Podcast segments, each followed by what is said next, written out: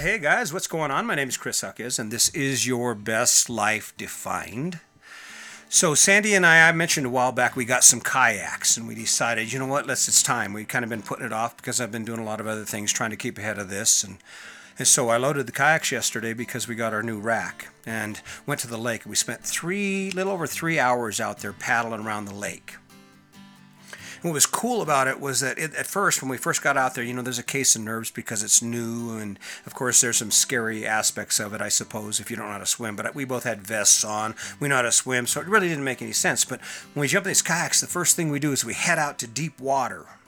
I mean, you know, all right, we're going to paddle across the lake, you know, because that's kind of how I do most things well, we, we start doing that and we're cutting waves and cutting the wind and going hard. And then I look over and Sandy just turns to the right. I'm like, what the hell? so I'm like, I turn around. Well, she went to shore. She went to the shallow water. And what was funny about that was that was when the when the uh, experience got good, because instead of racing through it and driving hard, by pulling over to the shore on those kayaks, we just kind of meandered and we seen all kinds of fish. Have you ever minnow uh, herded? I did a little of that. We would get our kayaks coordinated, and pretty soon you'd just get this ball of minnows. And it was funny. We're cruising around the lake, and as you change different ecosystems, the size of the fish change. So apparently, the bigger fry, they get the cover of the bushes and the weeds because they're a little bigger. And if the little guys from along the shore would go in there, they'd probably get eaten. So kind of a ruthless kind of situation. But yeah, but it was cool. It was really cool. And I sat there on that kayak and I thought to myself, you know what? This is what it's about. This is this is pretty cool. And, you know, and I I do what I always do. I thought about you. I thought about, well, I'm sitting here on this lake in the middle of Colorado and I'm looking around. I'm looking at plants I've never seen before from a perspective I've actually never uh, taken advantage of. I've never been the guy on the water cruising around. I've always been the guy on shore watching the guy on the water cruise around, and now it's pretty cool. It's a pretty good choice for us. That's what I mean when I say, Are you living your best life? I'm not going away, I can assure you of that. I'm just going to sit here and keep talking, and eventually, at one point, someone's going to catch on to something I'm saying here. Because when you compare what I, that story I just told you or just shared with you uh, with what you did today, how does it how does it match up? I mean, even if you, you don't believe in your mind there is any possible way you could actually spend a day or spend every weekend in a boat cruising around looking at little fish and other plants, or, I mean, it doesn't have to be that, it can be anything, but if you think about what's stopping you from doing that, come on, man. Just doing it. I mean, you you're gonna do something every day. I have a busy schedule. I get up at five between five and five thirty every morning, and I have to edit a podcast, get something loaded. I have to do a little writing, and I say have to because this is my new job. I've adopted this as my new job. I have to get those kayaks loaded because I have to take them out on the lake, and I have to paddle around that lake and introduce myself to a bunch of fish. That's kind of cool, isn't it? and when you think about what you did and I'm not judging. I mean, because I because that doesn't work. So I used to when I first started doing this whole thing I do now with trying to help people. I remember I would come at them. I'm like, "Are you happy?" And they say, "Yeah." I said, "Do you love mowing lawn?" No. Well, then you can't be happy. and it would attack them, and even I mean, they would piss them off, and they'd attack me. And even now, Sandy tells me she goes, "I hate that story about the lawn," because I used to tell the story about how I was out mowing lawn one day, and. Uh, and I realized I don't like mowing lawns, so that was the that was the jump off point for my life that I live now. Actually, when it comes down to it, I thought, why am I mowing, mowing a lawn? No one needs lawn.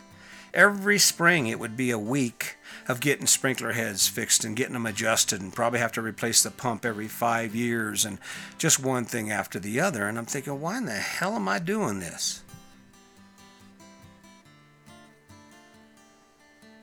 It was cool uh, being on the lake because you take a minute. You just kind of take a minute to be quiet and to think about things.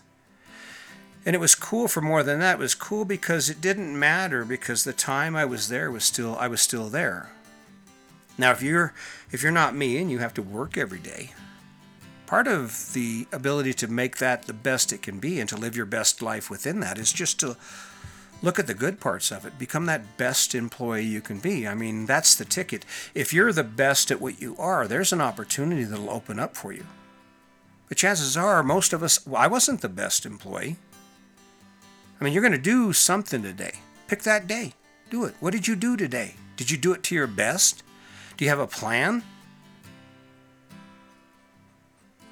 See, let's just pretend for a second. I've been thinking about this. Let's just pretend for a second that all of the obligations on your time and the money you currently earn were gone, they were removed. You don't owe anyone any money, and aside from the work that you time you spend working, you don't owe anybody your time. Would you choose a lawn to mow over kayaking? Would you choose a lawn to mow over a weekend in uh, New York? Or any place, any place you might dream of? No. Would you choose spending Saturdays doing yard work and cleaning house? Or would you choose spending Saturdays out on the boat, being pulled around on an inner tube or on skis?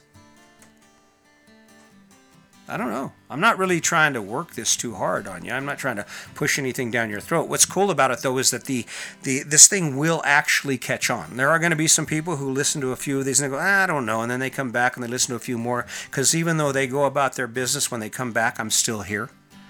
Then they'll check it out and they'll see it improve because it becomes more about who I am and less about what I'm trying to do for you. Because that's really what this is. This is my story. I asked myself, what am I doing this for? And I'd look at my life. And once I did that lawn thing that my wife hates so bad, and I started looking around at all the other things I do every day that take up my time, I'm like, why the hell am I doing this? And that's when it started to change. I started replacing stuff, and the cool part is, even if you're not ready to get rid of something in your, maybe you're maybe you're just cool with lawn for now you can add something to your life. You could you could be the world's best cornholio player. You know what cornholio is? It's that beanbag game where you throw it and try and hit the hole. You see it at campsites and RV parks and stuff like that. It's a pretty cool game. Not, I mean, you wouldn't think, well, you know, I mean, I don't think any of your friends are going to go, hey, you're what? You're the world champion cornholio player. Whoa. They might. They might. But even if you're not ready to change anything or take anything away from your life, you can add something to it. And then when we have this conversation again in a few months, or you or you hit this podcast uh, one more time just to re- refresh your memory, you'll be able to say, when I ask you, what did you do today? You'll say, well, I did all this and I did all this. And then, oh, did I tell you I'm the world's champion cornholio player?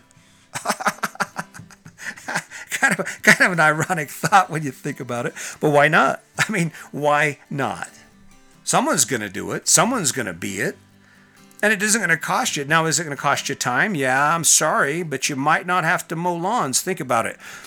If you took all the time you spend every week taking care of your yard and you could reduce it and then have that time to go play golf, would you do it?